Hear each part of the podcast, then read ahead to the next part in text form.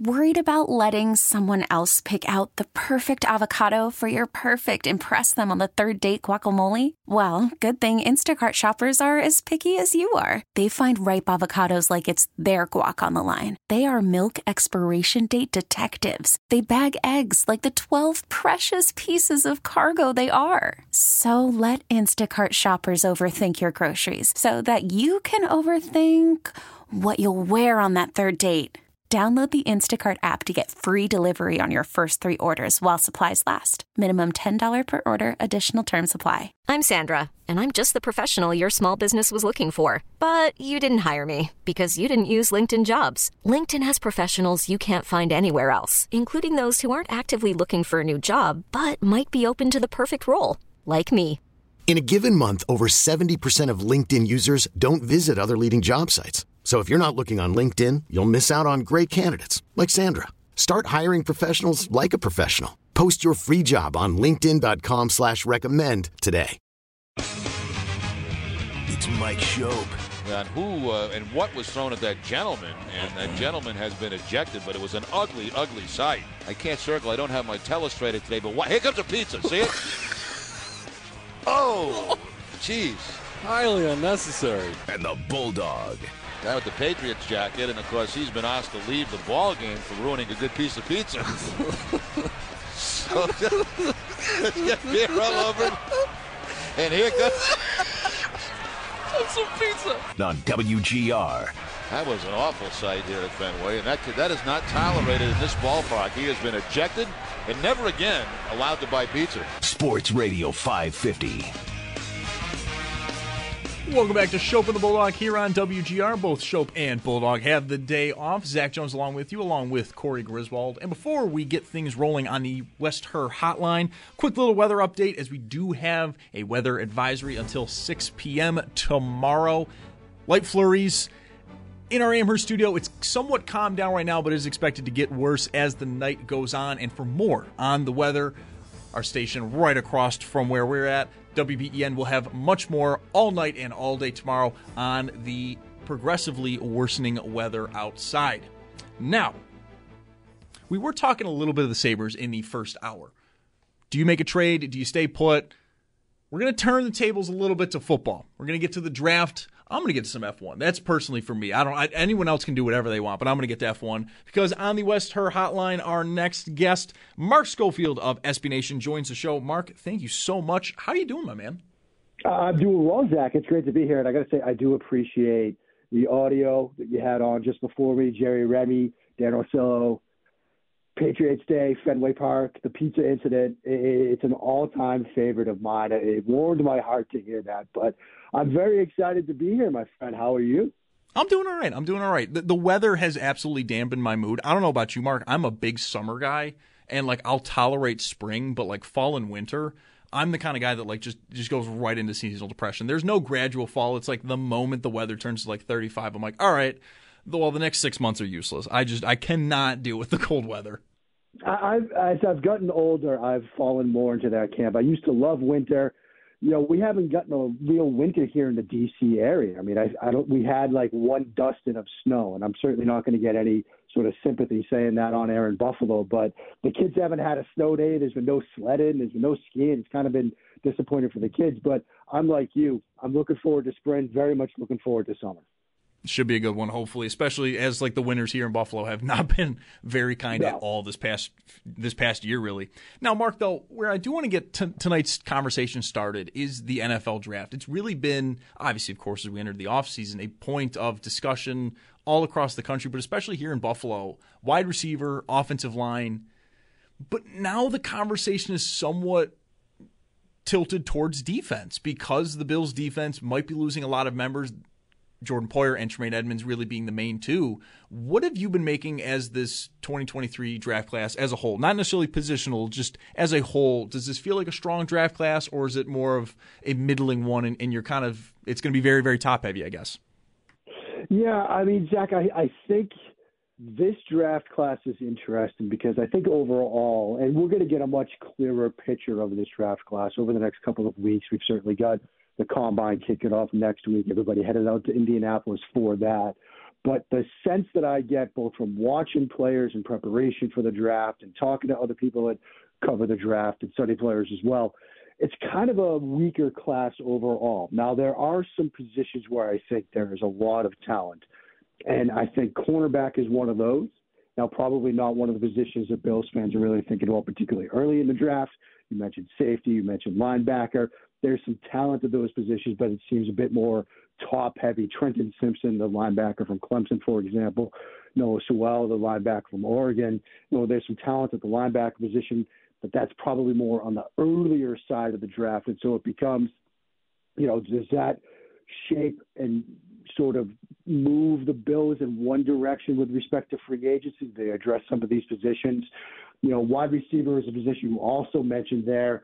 That's an interesting one both in the draft and in free agency because it's not the deepest free agency class at the wide receiver position. The wide receiver position in the draft is interesting because there's a lot of, say, wide receiver two slash three types but there's no real consensus on is there somebody in this group that is a surefire number one at the next level? So that's an interesting discussion. I think overall it's kind of a, an average class. Like I said, cornerback is very talented, very deep. You might see five, six, seven, eight in the first round at the cornerback position. There's a lot of talent there, but some of the other positions look to be top heavy and perhaps a little thin.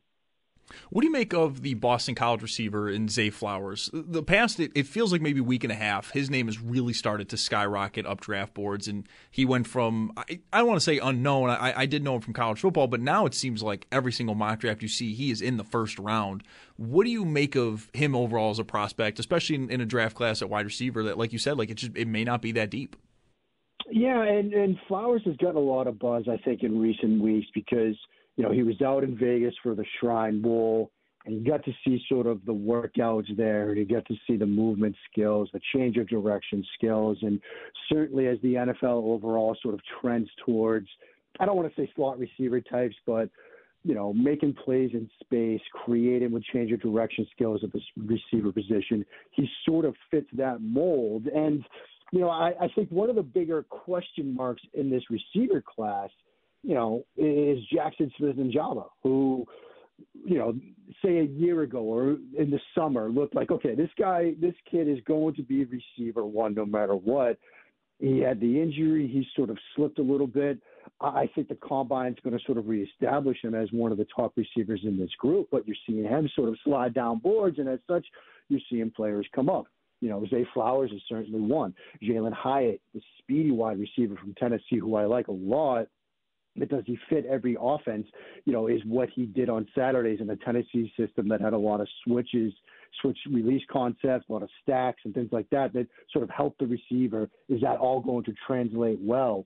You know, Josh Downs from UNC is another player that's getting a lot of discussion, but all these players that we're talking about, they're sort of in this sort of slot receiver type of mold. They're players that you know, you're not going to draft and say put at X, and so that might slide them down the boards a little bit. But Flowers is an extremely interesting prospect.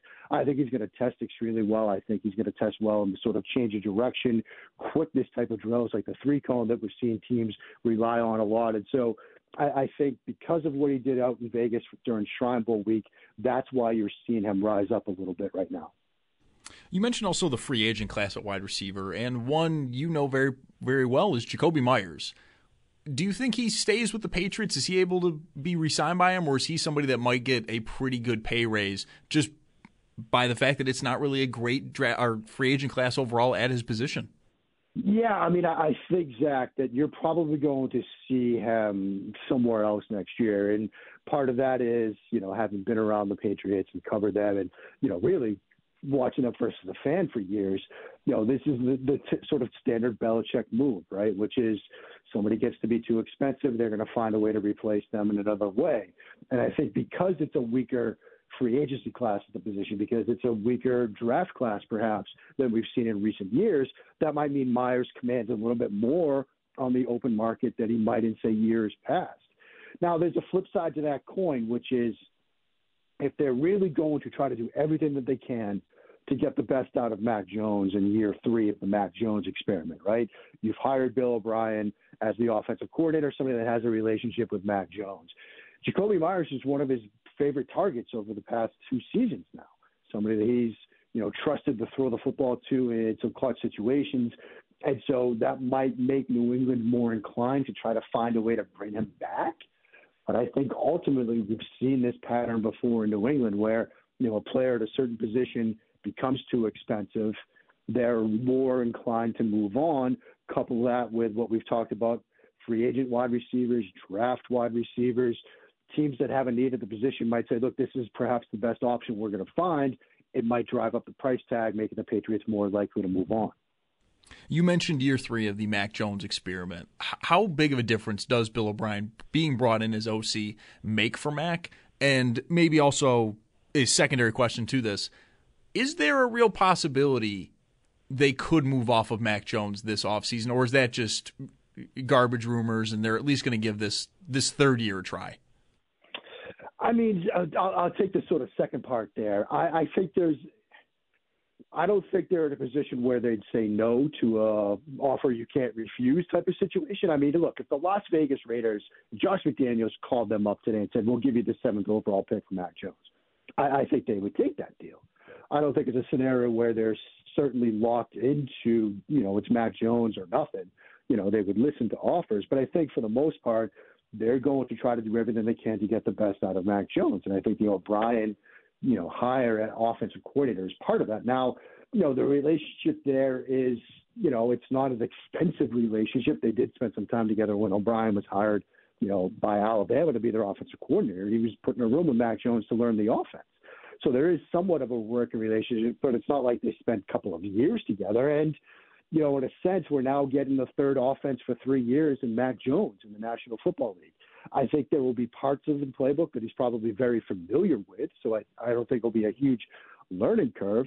Um, but I think the O'Brien hire, you know, there's some pros, there's some reasons to be excited about if you're a Patriots fan, but you know, it, it's still year three of a quarterback who took a step back last year, third sort of offense in three years, and I think there are still big questions about, you know, is Mac Jones really the guy? I, I do think that, you know, absent some sort of offer you can't refuse, he's their week one starter. I think the biggest question for the Patriots and for Mac Jones is is he the week 18 starter? Is he going to be the guy year round? I think they're going to do everything they can to try to make sure he is and put him in a position to be successful. And the O'Brien hire was part of that. But I think you have to be sort of wide eyed about this and realize that, you know, it's year three. It's a make or break year for Mac Jones. Where, where, do you make the Patriots in terms of the hierarchy of the AFC East? Miami made, in, in certain extents, strides this season. They ultimately wound up with the same record, but Tua had his injury issues, and, and they looked like a much better team at points this year. The Jets look to either be in on Derek Carr or, if he comes out of his darkness retreat wanting to play, Aaron Rodgers – where do you fit the Patriots now in the hierarchy of the AFC East? Are they still contending for a playoff spot, or is this a team that maybe is going to be flirting with a rebuild sooner rather than later? I mean, a lot of it is up in the air. I mean, there are some big questions at the quarterback position for, you know, look, Buffalo is the clear one. I don't think there's any question about that. You know, the other three teams, I think you could say are sort of 2A, 2B, 2C, with a lot of to be determined about the quarterback position. You know, if – you know, even if it's Derek Carr who makes his way to the Jets and not Aaron Rodgers, I think that gives them a huge boost because you're talking about a team that's young, that's talented, that was just competent, consistent quarterback play. We're not talking elite quarterback play, just league average quarterback play. And that's probably your second playoff team in the East. They didn't have that last year. I think Carr would give them that. Certainly Rodgers would give them that. And so I, I think there's a big to be determined there, but an opportunity for the Jets to sort of vault up. With the Dolphins, it's the health of Tua. I mean, you know, we're hearing reported he's talked about how he's sort of learning judo so he can learn how to fall better and protect himself a little bit more. It's it's not. I, I appreciate and understand why he's doing that, and it's important. And hopefully, it all works out. But this is now a number of head injuries over the course of one season. It's a little unsettling. So there's obviously that aspect that has to play out. And in New England, it's what we just talked about. Are you going to get a better version of Mac Jones here in year three than you had in year two? Is it going to look more like year one, or are we going to continue to see setbacks? Are they going to have a question about the quarterback position in weeks two, three, four, beyond? And so I think there's the potential for New England to be competitive if it works with Mac Jones, but it might not. There's the potential for both the other two teams, the Jets and the Dolphins, to be very competitive, but they have questions at quarterback, and it is the most important position in football. It's a reason why the Bills are atop the division right now is because they have the most settled quarterback position of the four teams in the East. Another team that might be having quarterback conversations, and one I'm I'm still trying to wrap my head around. Mark, where do you see this Baltimore Ravens Lamar Jackson situation ending up? Is is he really going to be out of Baltimore? For me, at least personally, I think that there's uh, maybe a 60 40% chance that he's out. But what do you make of the situation going on right now in Baltimore? Yeah, I mean, I say back in October, you know, I'm here, I'm in the Maryland area, right? I get asked about it on the radio. I get asked about it at the bus stop in the morning before school with the other dads, wondering, hey, what's going to happen with Lamar Jackson? And I would keep saying, look, you know, they're going to get a deal done. You know, they've built the offense around what he does, so it makes sense for the team. It makes sense for the player. But I'm now sort of with you, where I was like 99% it gets done. Now I'm more 60 40 it doesn't, because it seems like – player and team are just very far apart. And now you're hearing not just the franchise tag situation, you're hearing potential tag and trade, you know, just possibilities being thrown out there. And sort of with the news that we're getting today with Tennessee that they're clearing all this cap space, yes, they had to do it, but you're hearing rumblings maybe that's a Lamar Jackson landing spot. You've had Jason La Canfora talk about maybe Atlanta. It seems like this is moving towards a situation where Lamar Jackson is not a Raven next year. And I saw a mock draft from CBS. And yes, mock drafts, you know, they're part of the off-season process that we all go through, and you take them with a grain of salt. But C.J. Stroud as the next Ravens quarterback, so it seems like there's some, you know, momentum built into the idea that Lamar Jackson is not going to be in Baltimore. And so, look, like I said, in October, I thought it was going to get done. They'd find a way to get a deal done. Now I've sort of flipped on it. It seems like it's more likely than not that Lamar Jackson is playing somewhere else next year on the West Herr Hotline. Mark Schofield of SB Nation. Mark, before I do let you go, I did mention it before I brought you on, and this is and this is going to be a very personal one for me. Formula One technically starts tomorrow, but I'm still somewhat fresh and new to the sport. What exactly do we look forward to, or, or what do we look for when it comes to this preseason testing that they're doing in Bahrain for the next three days? Yeah, I mean, first off, you take a lot of it with a grain of salt. I mean, there's this idea of sandbagging, right? Because it's it's preseason testing, and you know you don't really want to show your best stuff. Now, some you know some teams might like Mercedes last year. They had a glory lap at the end where both Russell and Hamilton went like one two on a given day.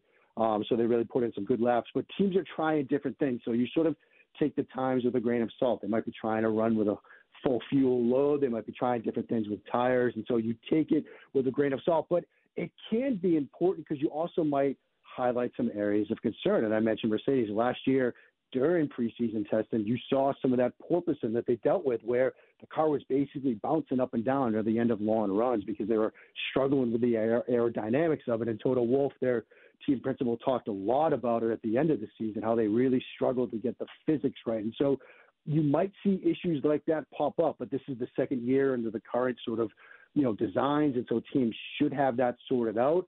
But it's nice to see the, you know, it will be nice to see the cars back on the track. It'll be nice to get a feel for where everybody is, and I think there's a growing consensus around F1 that we might actually have a title fight this season, and so it'll be fun to see. But it's, it'll be good to see them back under the, you know, on on the grid. It'll be good to see some racing under the lights next week, and I'm pretty excited to get it all rolling. Mark, before I let you go, where can the people find you and what do you got cooking up as we get into the NFL offseason and, of course, the F1 season starting next week in Bahrain? Yeah, well, I'll have both of those covered for you. Like I said, I'm you know getting ready to be out there in Indianapolis for the combine. I'll be out there Thursday through Sunday next week, kind of tracking the quarterbacks uh, while they're out in Indianapolis. I'll have a lot of QB coverage and some other stuff from Indy as well. And then Formula One, like you said, you got preseason testing these next couple of days. I put up the F1 glossary over at SB Nation, SBNation.com today for people that are new or even longtime fans of the sport. There's always some stuff you can learn. And so I had fun putting that together, something like 72 terms that you know you might want to know before the F1 season kicks off and the the racing begins in earnest next week. So I'll have that covered as well. But you can follow it all on Twitter at Mark Schofield and SBNation.com. You heard it there, folks. Mark, thank you so much for joining me today. Have a wonderful rest of your day, and I hope we can talk soon. Sounds good, my friend. Always a blast. Thanks so much for having me, Zach. Thank you. And that again was Mark Schofield of SB Nation on the West Herr Hotline. Corey, before we go to break, are you an F1 guy or uh, like uh, any auto racing at all? I need to get the time to. Okay, that's, well, that's fair. That as a- an adult male with kids, you do you you relinquish control of the television set. It's fair. So a lot of I- bluey for you, I'm yeah, assuming. I, yeah. yeah, a lot of bluey. Uh, I don't get the wheel, uh, so to speak, when it comes to watching stuff. But I I will watch some F1. I will watch some NASCAR. I'm not above I'm not above auto racing.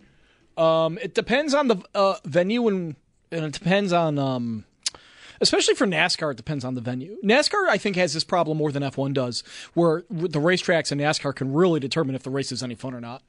Um, And in F1, simply because of the nature of the design of the different courses, it's not.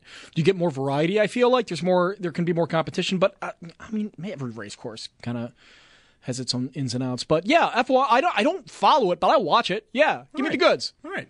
I can't get in NASCAR. I found that out this past weekend. Really? Day- Daytona was on, and I'm just like, I could not care less. Can't I don't, do it? I don't know if that's my problem, but I was just like, nah, it's not for me. Like, I turned it on for, I think, five or ten minutes, and it was like they were doing like the commercial, but we're still going to show you the action, and then we're going to come back. And I'm like, this is I'm, this is ridiculous. I'm out. You know what? It was from broadcasting it. Like, because I would be when we used to air the NASCAR races Mm-hmm. here at the station. Like, it was not automated. Like, I and that was me. It was my job on the weekends, and I would be broadcasting the NASCAR races, and I didn't hate it. Like, I was good with it. I would. I was paying attention. I was listening to it. It was. It's not for something that you would think could never be broadcast on radio. It is literally a car going in a circle. And They- it somehow it works. Did a pretty good job, honestly. All right. Okay. It's not bad. What are you looking forward to in the F1? What do you What do you want? What's the action? I kind of want a title race this year. I'm not going to lie to you. Like, I think that's the one thing I've got to get used to in, in basically European sports as a whole. Because soccer's like another one of these things where there is no playoffs. Like, it is just you accumulate points as the season goes on. Yeah. And like the title races could be dead and over with with like two months left. They do it right, by the way. I think. I do enjoy it, but it does kind of like like when when the NFL season started, like I missed like the last like four races of F1 season because I mm-hmm. was like, well, Max Verstappen of Red Bull, he's won the title, like it's over with. Like I'll just kind of keep up with it on my phone, like and see who wins based Yeah. on the results. But like early season, I'm like I'm all in, and I, I'm hoping. You know, Mark brought it up there. Like you know, there might be a real title fight this year. Hopefully, Ferrari figured out uh, their durability and or strategies because boy, they are fun to watch screw up. I'm not gonna lie to you. Like as an Italian myself, it's a it's a it's a it's a blast to watch Ferrari mess things up for themselves. Oh my god, it does that. I don't watch a lot, but I did pick up on that. Yeah. Oh, Like, dude, it's, it's a good time. And then Mercedes, like they, they were the dominant team. Like when I jumped into it, they had just Mm-hmm. come out of their New England Patriots era, like just run of dominance. I think Sure. Mm-hmm. five straight you know, constructors titles, which is the overall team championship. Hamilton had won five straight titles. Like it was like. Okay, cool. I'm glad that's over with, but it, it it had a feeling that like last year that like Red Bull might be that new team, and I'm like, I hope not. Give me give me a title race. Give me something like that. I'm I'm glued to every single weekend. You like competition. We enjoy competition. I think they do it. I think a lot of European leagues do it right with just going straight table. I think the NHL should definitely go straight table. I don't. I no longer believe in divisions or conferences. Really? Yeah, I, not at all. I don't think when divisions and conferences were around, it made sense when the fastest mode of transportation you could take was a train. Like when, like that Yeah. made sense to me to only play the teams literally around you in terms of geographic area, right? And now that like planes are a thing, you're like, this is completely outdated. Yeah, like it's not necessary. Like just everybody go straight table. That's it. I don't need conferences. I don't need a West Western Conference and an Eastern Conference. Just make sure everybody plays each other a certain number of times. Mm. You, there are rivalries that have lasted a hundred years in the EPL, and they Literally. play each other twice. Yeah. They, I don't Home need to play the Leafs 14 times. Like if the if the games matter and I only play them, let's say three times, it's fine. Play everybody the same amount of times, uh, home and away in the NHL, and we can figure it out. Like figure out a schedule that works, and just have everybody play each other. And then if you want a playoffs, go top 16, make it, and then go. Well, yeah, I was going to say that that's a whole other conversation about One how through 16. bad the NHL playoff It's I, it sucks. It's awful. It sucks. It's absolutely terrible. I like. There's no. Why do I want to? wa- Like, it's fun to make fun of the Leafs, but they. If I was a Leafs fan, I would feel trapped. Like I'm constantly playing the Bruins or the Lightning, and I, that's all I'm going to play every, Every time year. we make the Every playoffs. year. Every year is them. That's it sucks. Until basically all three of you age out. Your Right. cores age out. Yeah, that's it. You're just it's you're trapped in this death spiral with these other two teams, and it's only because of the format. It has nothing to do with the skill or anybody else around you. At least there was so much excitement when the Sabres were not good. They were average. and you would be like, who are they going to play in the first round? Mm-hmm. And it could be any spin the big wheel. You could get the the Devils, you could get the Penguins, you could get the Flyers, you could get the Bruins, you could get the Canadiens, you could get the Leafs, and you didn't know until you got to the final few days who you were going to play. And that was fun. And I miss that. There's and now, now it's now. I mean, it's completely gone. Yeah. like Tampa, Toronto, Boston to a lesser extent because they're they've been the one seed the whole way through. But like Toronto and Tampa have known they were going to play each other for like the last like three months. if your sport does anything to me to make me not pay attention because I don't have to, your sport is doing it wrong. yeah, absolutely, And absolutely. that's where the NHL is. Like, I, oh, I don't have to pay attention to the playoff race. If your fans can say, I don't have to pay attention to the playoff race, it should set off fire alarms in your headquarters. it's a huge red flag. Yeah. it is the it is the brightest of red flags Exactly. that you can have. And it's just it, it's it's frustrating to watch. I mean, like as a Sabres fan, we're excited because we're in the wild card race. There's like five teams that are all fighting for two spots. That's right. And it's kind of all though like to ultimately you're going to play uh, Boston or Carolina. And really for us, like you're kind of now looking at the second spot, so it's like you're going to play Boston. And I, I don't know, I, like, I'm less angry about that. But if I was a Toronto or a Tampa fan, I would be. I don't want to say furious. I would just be annoyed. I would just be like, can we just get there already? Like as a Bills fan, it's different. Like you know, you have the 17, 18 games. It's it is just let's get to January. Get to January healthy because we know it's a three, four games. Just let's get there. With hockey, it's just more like can we get to games that matter? Yeah. and, and that is that is annoying. And That the- is the- the- frustrating. like it's it's tough because you have situations where if you just have a playoff structure, eh, it, that can take the drama away because just like now you know who's going to be Mm-hmm. there with your format. But if you take that structure away and you just make it straight table, like it's gonna be the Bruins and that's it. yeah, that's it. and and there's nowhere else to go. You're just gonna the, the season's already over, and like you were talking about with F1. So there, just the nature of how each year progresses in your sport, it, it you don't control the drama. You can't do that unless you just decide to screw around with it. Just like whatever, we're gonna make it up because we want drama. So yeah, you're in the lead now, but whoop, this year we're having a playoff, and last year we didn't. Yeah, we're just, gonna, we're just gonna flip it on the table and That's right. see what happens. Which I can only imagine the the I would have so much anxiety with that. I would not like it at all. Guy Fieri figured it out. He introduced Yeah, it like on yeah. the Tournament of Champions. He's got the big randomizer that randomizes all the ingredients, so it's not predictable. That, that would Chopped. that sounds Go like chopped. chopped. Yeah, pretty Like- much anything on the Food Network. Right. Introduce a variable that you cannot predict. Rich people love that. Oh my God. They can't get billionaires can't get enough of things that, that mess with their profits. Oh my goodness. They can't they scream for it. That's fair. That's fair. We're going to take a quick time out. Lines are open at 803-0550. We talk a lot about the Sabres. Their, I want to call it loss, just embarrassment last night to the Toronto Maple Leafs 6-3. Ryan O'Reilly scores a hat trick. Do the Sabres need to make a trade or should they stay the course? Also, want to kind of talk a little bit about the Bills today. A former Buffalo Bill hits the free agent market in Robert Woods. Should the Bills think about bringing him back on a one, maybe two year deal? We'll talk about that when we come back. You're listening to Schopp with Bulldog. I'm Zach Jones. Schopp and Bulldog have the day off along with Corey Griswold, and you're listening to WGR. This episode is brought to you by Progressive Insurance. Whether you love true crime or comedy, celebrity interviews or news, you call the shots on what's in your podcast queue. And guess what? Now you can call them on your auto insurance too with the Name Your Price tool from Progressive. It works just the way it sounds. You tell Progressive how much you want to pay for car insurance, and they'll show you coverage options that fit your budget. Get your quote today at progressive.com to join the over 28 million drivers who trust Progressive. Progressive Casualty Insurance Company and Affiliates. Price and coverage match limited by state law. You could spend the weekend doing the same old whatever, or you could conquer the weekend in the all-new Hyundai Santa Fe. Visit HyundaiUSA.com for more details. Hyundai, there's joy in every journey.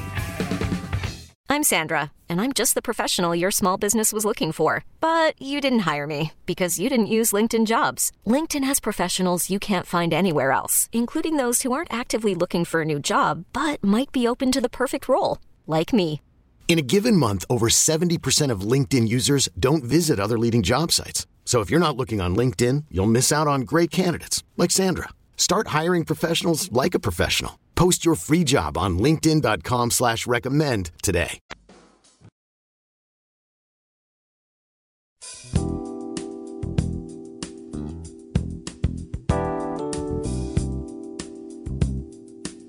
Well, if the vibes weren't great now, the music is re- it really setting the tone. Listen, Which is good. I have a reputation, You do. You do. and it is the smoothest of yacht rock. I like this. This is good. This is good. I just the only thing I can't do when I'm coming back Yep. from a break, screamo. I cannot do it. I like I hear that and I'm like, we need to run it back. Go back to commercial. We'll run another five minutes. We'll come back with a new song. So you, um, you can't Can't do it. screamo. Cannot do it. Cannot do it. Oh my god. Um, I had that happen to me one time. those are in old enough- college, those and are- it was wild. Those are old enough to be on the oldie stations itself. This is true. Now, like Jimmy World is what? 20 almost 25 years oh, since yeah. Bleed American. Yeah, My god. It's it's tough. It's tough. tough times have fallen to soul survivors as Steely Dan would say. like I d- man alive, I'm not ready to be so old that I my music resides on like the deep AM band. And I speaking as people on the AM band, I think what yeah. people understand when I say the deep AM band, like way down the dial. You- You're on the one side with us, all the way at the other end. Like you start hearing emo through that static and compression. Like it changes it, man. it does. It does. It's going to change you, somebody. you really come to grips with your own fate oh, and what that. it is. To, you get comfortable with death in your old age. Uh, welcome back to Schopp and the Bulldog. Schopp and the Bulldog both have the day off. I'm Zach Jones, along with Corey Griswold. We're talking a little bit of Sabres in the first hour. They had what can only be described as an embarrassing loss last night to the Toronto Maple Leafs, six to three. Ryan O'Reilly scores a hat trick, not really his return to Buffalo, but his first time as a Toronto Maple Leaf in Buffalo. Do the Sabres need to make a trade, or should they stay the course? Playoffs or not, it doesn't matter. Stay the course, stay with the young guys, and see what happens.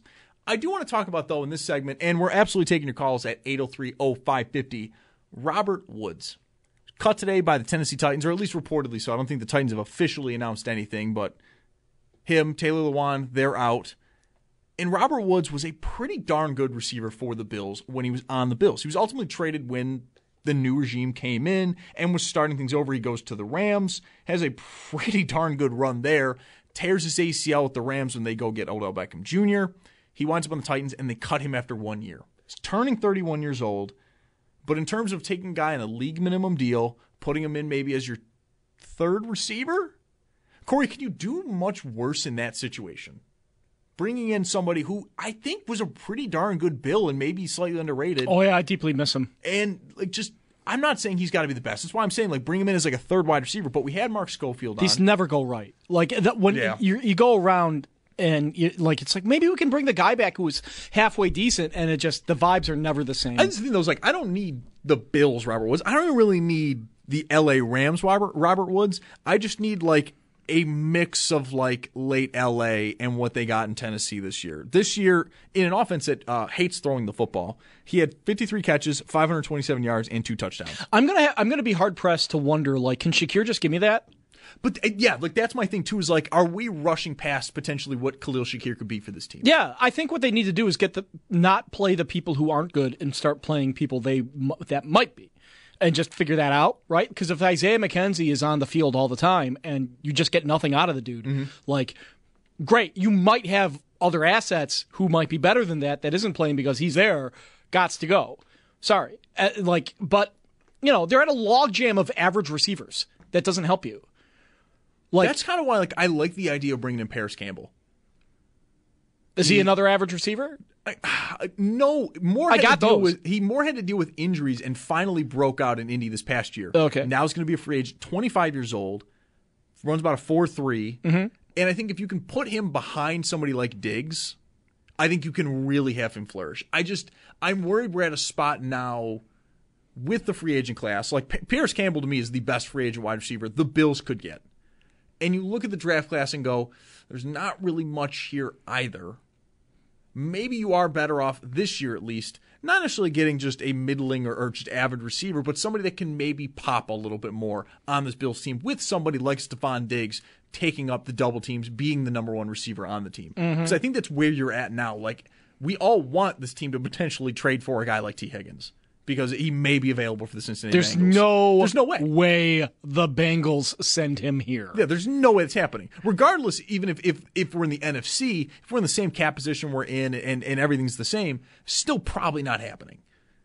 But if you can get a guy like Parris Campbell on like a two year deal, he adds an element of speed to this team that like it is is something and we talked a little bit about it on our few times that we Mm-hmm. did Sports Talk Saturday together. This team was surprisingly slow in terms of just out and out speed on the offense. Really the fastest guy is Isaiah McKenzie and like you mentioned with him, you're not really getting anything out of that position. No, that speed is not utilized correctly. So maybe bringing a guy like Parris Campbell, who is not just a gadget guy like McKenzie is, and he's maybe not necessarily a number one outside wide receiver like Diggs is, but if he can be that outside amalgamation of a slot guy as well, maybe that's how you do somewhat unlock this offense again. Because this past year, third down seemed difficult. Passing over the middle was non existent at times. And it's just maybe this is the way to go forward is by getting more speed. That's why I'm a big fan of Jalin Hyatt, even though he effectively has never faced press coverage in his life. It's plausible I've died and gone to an alternate dimension because the mm-hmm. more I listen to NFL talk in the offseason, the more it seems like everybody says,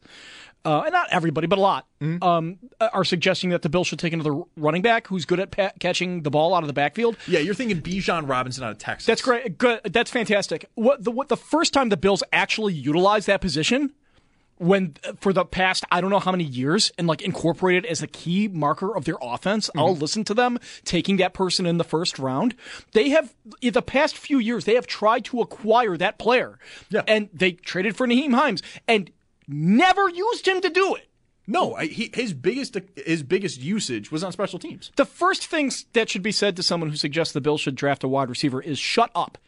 Like, no, they have James Cook. He's fine for running the football, and they do not pass the ball to their running backs. Oh, oh you- oh, shut you mean draft? You mean drafting a running up. back? Drafting a running back? Yeah, don't draft a running back. Don't do it. You got one. He runs the ball. He's fine. Oh, well, they want to throw the ball. No, they don't. Prove it.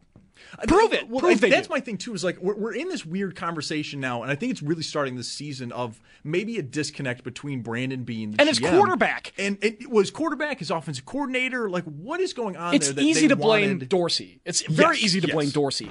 Talk to the dude who holds the football and looks at the running back and then looks away. Yeah, and then goes, uh, no, No, I'm going to throw it to Diggs again for the 14th time. Yeah. Like that's the that's the quarterback making that decision. He might be making a good one because the decisions that he's making is like I'm not throwing it to that dude. He's not going anywhere. I'm going to throw it to the really good player who's over there. Mm-hmm. Like he's like my best player is that one. That's why I'm throwing it to him.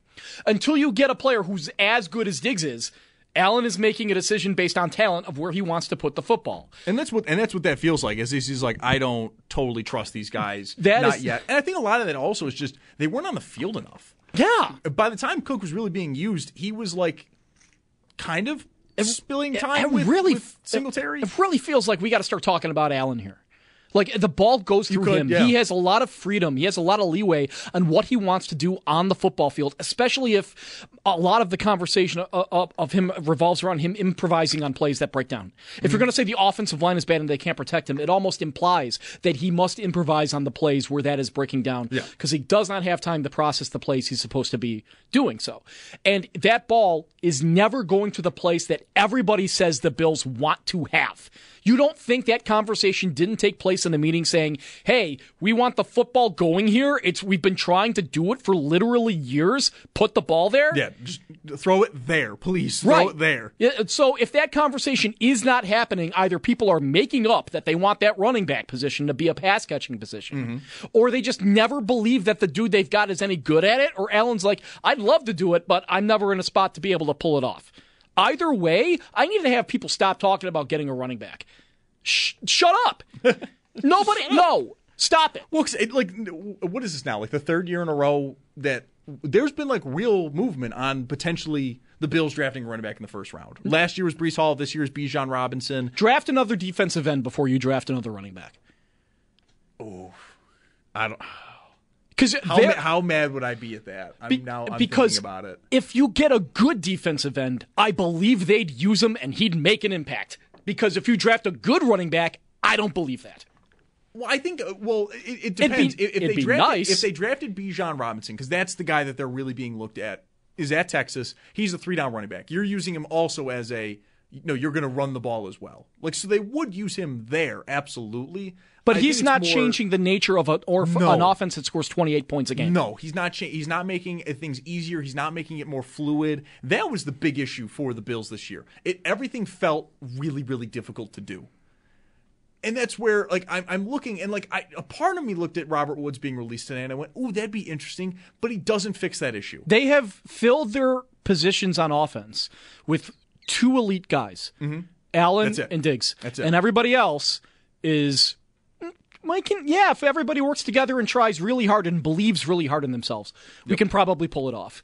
Which is maybe why it constantly looks hard because like they're up against better talent at a lot of their positions. I did look at the Chiefs and the Bengals this year, and it like the Bills have to get more efficient. I think that's really what it is. Stop always going for the home run ball. Stop trying to get chunk plays. Yes, I know you have a quarterback with a bazooka of an arm, but maybe it really is at a point now of.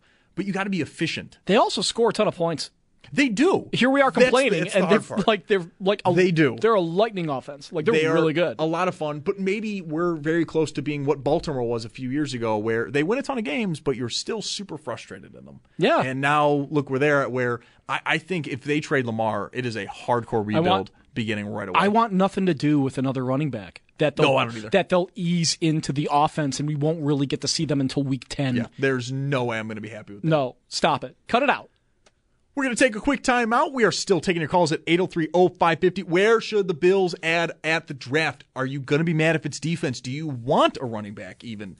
Do you want receiver? O-line, of course, is something that is a big talking point. And, of course, we're also still taking your calls on the Sabres. Should they look to the trade deadline to add a piece, or should they stay where they're at and try to make the playoffs with this young core they have? Schopp the Bulldog have the day off. I'm Zach Jones, along with Corey Griswold, and you're listening to WGR.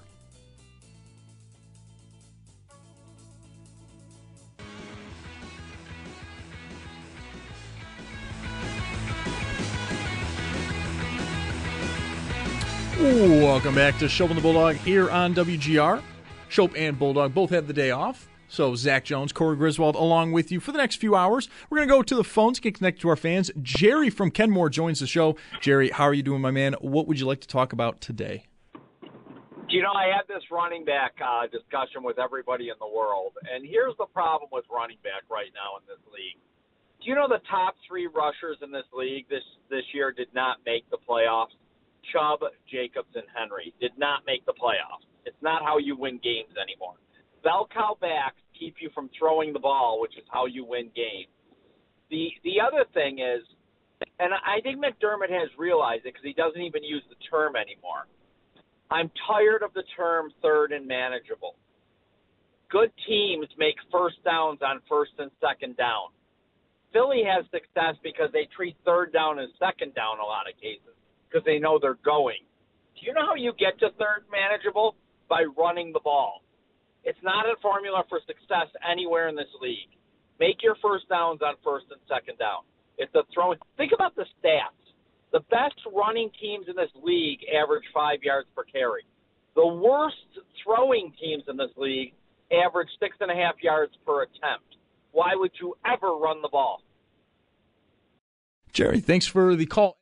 And on that first point, uh, or on that last point, excuse me, it's about efficiency. If you're running the ball 20 times a game and, and you average about five yards pop every single time, like efficiently you'll be moving down the field along with a few throws here and there.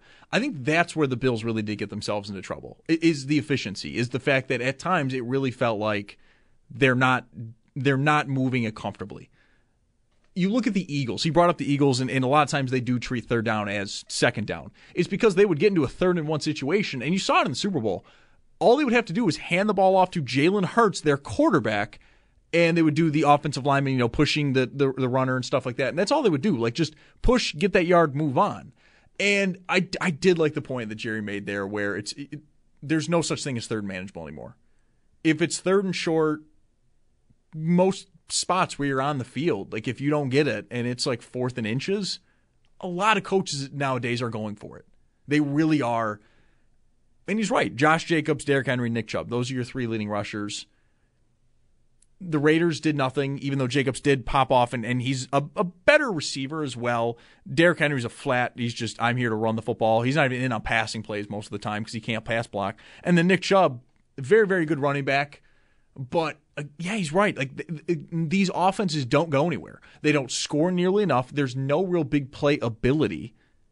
And you just you're going nowhere. Think about how many times we see like a 15 20 yard throw that's completed And Jacobs is playing on a team Yeah. that went and got Davante Adams deliberately Mm-hmm. to open up that offense, and it didn't help because you still have Jacobs that takes away from Adams. You- You're still going to end up using him. I think Right. honestly, the perfect running back now is is truthfully a guy like a Travis Etienne or a Christian McCaffrey, where they don't need to run the ball a ton because they're also going to act as like a slot receiver. Yeah, yeah. The perfect running back is Deebo Samuels.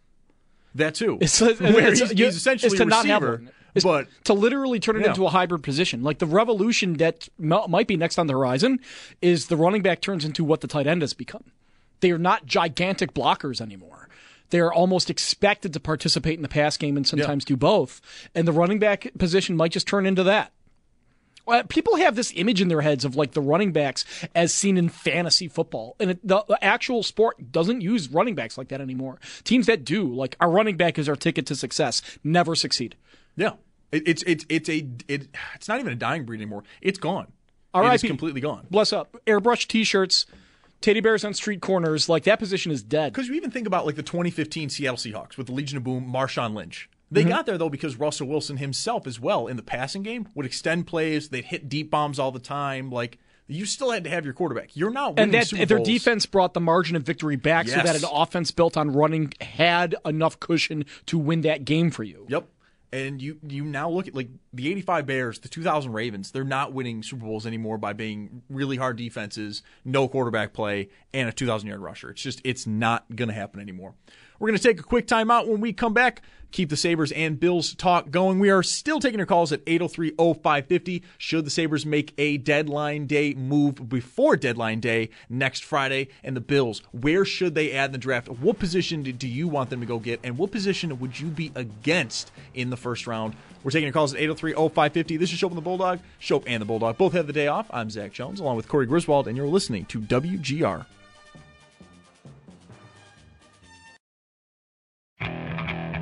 Okay, picture this. It's Friday afternoon when a thought hits you. I can waste another weekend doing the same old whatever, or I can conquer it. I can hop into my all new Hyundai Santa Fe and hit the road. Any road. The steeper, the better. Because my all new Santa Fe is available with HTRAC, all wheel drive, so I can hit the trail without a worry in the world. Heck, with three rows and best in class rear cargo space, I can pack the whole family in with all our gear. We've got available dual wireless charging for our phones, so we'll never lose touch with civilization, and we won't lose touch with the primordial power of Mother Earth. So, which is it? Waste the weekend or do something a little more epic? And conquer it in the all new Hyundai Santa Fe. Visit HyundaiUSA.com or call 562-314-4603 for more details. Hyundai, there's joy in every journey. This episode is brought to you by Progressive Insurance. Whether you love true crime or comedy, celebrity interviews or news, you call the shots on what's in your podcast queue. And guess what? Now you can call them on your auto insurance too with the Name Your Price tool from Progressive. It works just the way it sounds. You tell Progressive how much you want to pay for car insurance, and they'll show you coverage options that fit your budget. Get your quote today at progressive.com to join the over 28 million drivers who trust Progressive. Progressive Casualty Insurance Company and Affiliates. Price and coverage match limited by state law. We really need new phones. T-Mobile will cover the cost of four amazing new iPhone 15s, and each line is only $25 a month. New iPhone 15s? Only at T-Mobile get four iPhone 15s on us and four lines for 25 bucks per line per month with eligible trade-in when you switch. Minimum of four lines for $25 per line per month with auto pay discount using debit or bank account. $5 more per line without auto pay, plus taxes and fees. Phone fee at 24 monthly bill credits for all well qualified customers. Contact us before canceling account to continue bill credits or credit stop and balance on required finance agreement due. $35 per line connection charge apply. Ctmobile.com.